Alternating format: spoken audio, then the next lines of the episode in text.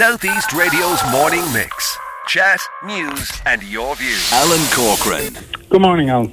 And I'm also joined by the representative of uh, Active Aging in Wexford County Council, uh, linked in with Wexford County Council, former uh, Deputy Tony Dempsey. Good morning to you, Tony. Good morning, Alan. Good morning, Sean, and good morning, listeners. Sean, can I come to you first off, please? Uh, looking back on this train of events, it's heartbreaking, isn't it, what, what unfolded there? And hopefully it's a rarity, very much a rarity. It is. I suppose, obviously, it's a tragedy and condolences to all involved, and there's other information to come out. But I think, I think for us, you know, what it highlights is the amount of work that was done through the whole of the pandemic by all the communities up, up and down the country to try and link in with older people and support older people and encouraging older people to reach out if they have challenges, whether that's around health, housing, or loneliness. Our big message is always encouraging older people. There are supports there please reach out for, uh, reach re, reach out for them. And I think nobody needs to stigmatise that local community. At the end of the day, is unfortunately these things can happen, but we all have worked so hard, so they are such that they are a rarity. And Tony, to reassure people who are living on their own here in County Wexford uh, that something like this will not happen here, talk to me a little about the organisation that you are chair of and why it won't happen here, please. Well, basically, Alan, I'm not chair, I'm actually ambassador, and there are a lot of ambassadors, for example, from the various counties Gavin Duffy, former Dragon Dennis for Louth, Nicky Brennan, former president of the GAA, the ambassador for Kilkenny. But basically, Wexford County Council has a very age friendly uh, subcommittee, an age friendly strategy. It's managed by, um, or pro- uh, I suppose, processed by Anne Marie Lappin. And our chief executive, Tom Enright, is the chair of it. And recently they, they launched an age friendly strategy. And that, Alan, that uh, looks at things like uh, pedestrian crossings, walking in your nearest towns, footpaths, parking, public transport, train stations, public seating. And they've carried out a survey, and it's something I was saying to your researcher that maybe the media mightn't be as aware of. You know, for example, the greatest satisfaction from older people in Wexford here with pedestrian crossings is actually 64%. Now, if you compare that with public toilets, it's actually 11%. So 11% of our aging community are unhappy with public toilets, 64% are happy with pedestrian crossings. And they're the areas like housing, but actually social inclusion. Yeah. I suppose.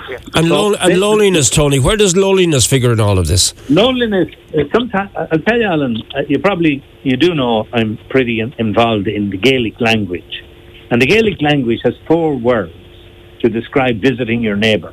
I can only remember three of them at the moment. Bohan Tiocht, Cuartaíocht, um, and what's the other one? Look, it will come to me in a minute. But the point I am making is that visiting your neighbour is almost a thing of the past. So the older you get, the less likely you are to be going out. Even going to Mass on a Sunday in my childhood would have been a, a social act. Apart from its religious connotations, it was very much a social act. Getting to people are living longer, and we live. We're the second longest living country in the world. I think Japan is number one, and we're in a group of uh, that are number two. So we're living a lot longer. But we don't even know our neighbours now. So there is a, a huge cultural change in Ireland. And that's adding to the loneliness of people. Okay, Tony, stay with me. Listening to Tony there and the role he plays in the active aging, and I have the booklet here, and it is an absolutely powerful booklet, and we are planning to do a major feature on it. Uh, you, are you still there with me, Sean? Sean? Absolutely, yeah. Yeah, so, Sean, listening to Tony there this morning and what he has outlined, Alone is out there to help. So, uh, to, to give people a bit of positivity on this Friday morning, what would you say? Well, what I'd say to you is, is whether it's the local age-friendly strategy, whether it's the work of the local communities, whether it's NGOs like ourselves, is, is that you know we are living longer and people are living longer for healthier. And ultimately, is is if they do face challenges, whether it's around housing, finance, uh, loneliness, the supports are there and to reach out and get the support that the community does want to support, but also the community wants to empower older people to remain independent, to remain in control, no matter if they do face challenges, whether they be short, or long-term challenges. And what do we need to do if we're aware of people living on their own? Because you don't want to intrude on their privacy either, but also you'd like to keep an eye on them. So, what can we do to help?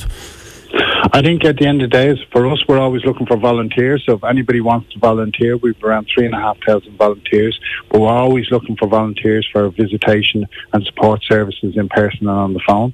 So if people want to do it through through, through us, it would be absolutely fabulous. But if they do see somebody uh, that they have concerns, is to actually either approach them, try and build a friendship with them, or or to reach out to somebody like ourselves and express that concern, or reach out to the local primary health and express the concern for an individual. Because again, somebody may be facing some short-term challenges, whether it could be around memory loss or, or other things going on, and ultimately is is we all want to be here to help. So I think the message where this tragedy happened this year, the message is we have people living longer. Older people are net contributors to the community. But when older people get, get into a situation where they need support, the community is there for them and we want them to access it. I'll come back to you after I've just spoken to Tony one final time in this discussion this morning, just to get your phone number, Sean, if you can stay with me, just if you can have them handy for people, because I know that you operate a very comprehensive phone service. There may be someone at the moment who's not well, maybe living on their own, maybe haven't been able to get to a doctor, because looking at uh, the text coming in here, that's a huge issue in the county at the moment. Tony, for people to benefit from what you've discussed there uh, and the work that's been going on here, how can they contact you or contact the organisation involved in all of this, please? Well, there's no problem contacting myself, Alan. I'll be delighted to talk to anyone. Uh, but just to give you an example, the GAA, on which you are involved as well, I had a meeting with uh, local transport, Mary B. O'Leary, last Tuesday, I think it was. And the county council, courtesy of Tom Enright, basically will make the county uh, hall car park facility available, say for major matches, okay? And the local transport will collect older people from the car park so they won't have to stand for a long time in queues. Yeah. Technology is a huge problem, and the GAA are addressing that because nowadays tickets for GAA games are bought uh, through technology. Yes. Lots of old people can't handle that, and we are addressing that as well. That's a good. So I'm glad to hear that. Yeah, Alan, yeah. I was saying to your researcher, and I'm delighted to hear you saying it. I'd love, and I know you're a huge community man.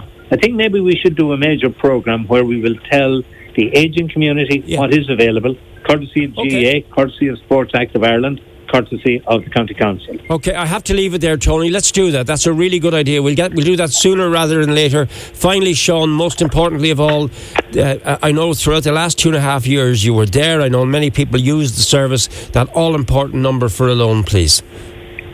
0818 222 024.